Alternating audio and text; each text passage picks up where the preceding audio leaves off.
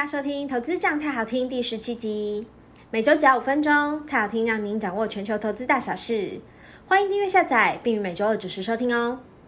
今天是9月18号，本周主题为苹果新机买气优于市场预期，有望带动台股表现。首先是全球股市，反映美国升息近尾声的预期，带动了全球股市收高。美国8月 CPI 年增率由全月的 3.2% 上扬至 3.7%， 略高于预期的 3.6%。 核心的 CPI 年增率则由前月的 4.7% 回落至 4.3%。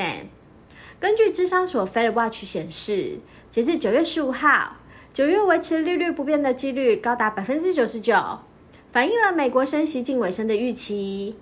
MSCI 全球股市指数通周上涨了 0.5%。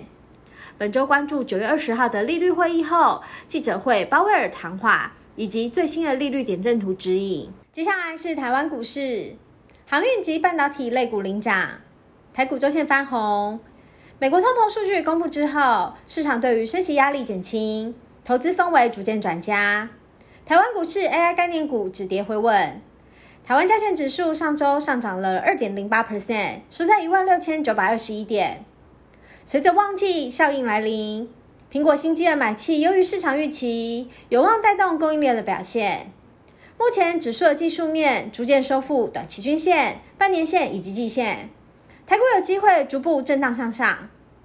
本周关注美国 FOMC 的会议利率决策结果。再来是中国股市，经济数据显示景气逐渐脱离底部，市场观望未来的货币政策动向。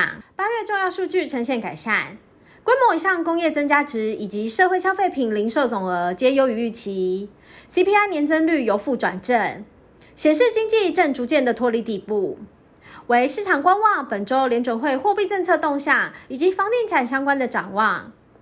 全周主要的指数涨跌互见，上证指数周涨幅为 0.03%， 深圳成指数周跌幅为 1.34%， 沪深300指数周跌幅为 0.83%。本周市场关注焦点包括9月、1年期以及5年期的 LPR、 国际央行最新货币政策等等。最后是债市观点，评价面具投资优势，相对看好美投等债表现。近期公布美国通膨数据略高于预期，加上联准会的利率会议召开之前投资气氛趋于观望。美国10年期的公债殖利率通周上涨了7个 BP， 收在 4.33%。展望未来，9月15号，彭博美国投资等级债券指数收益率收在 5.82%， 高于近10年的均值 3.37%。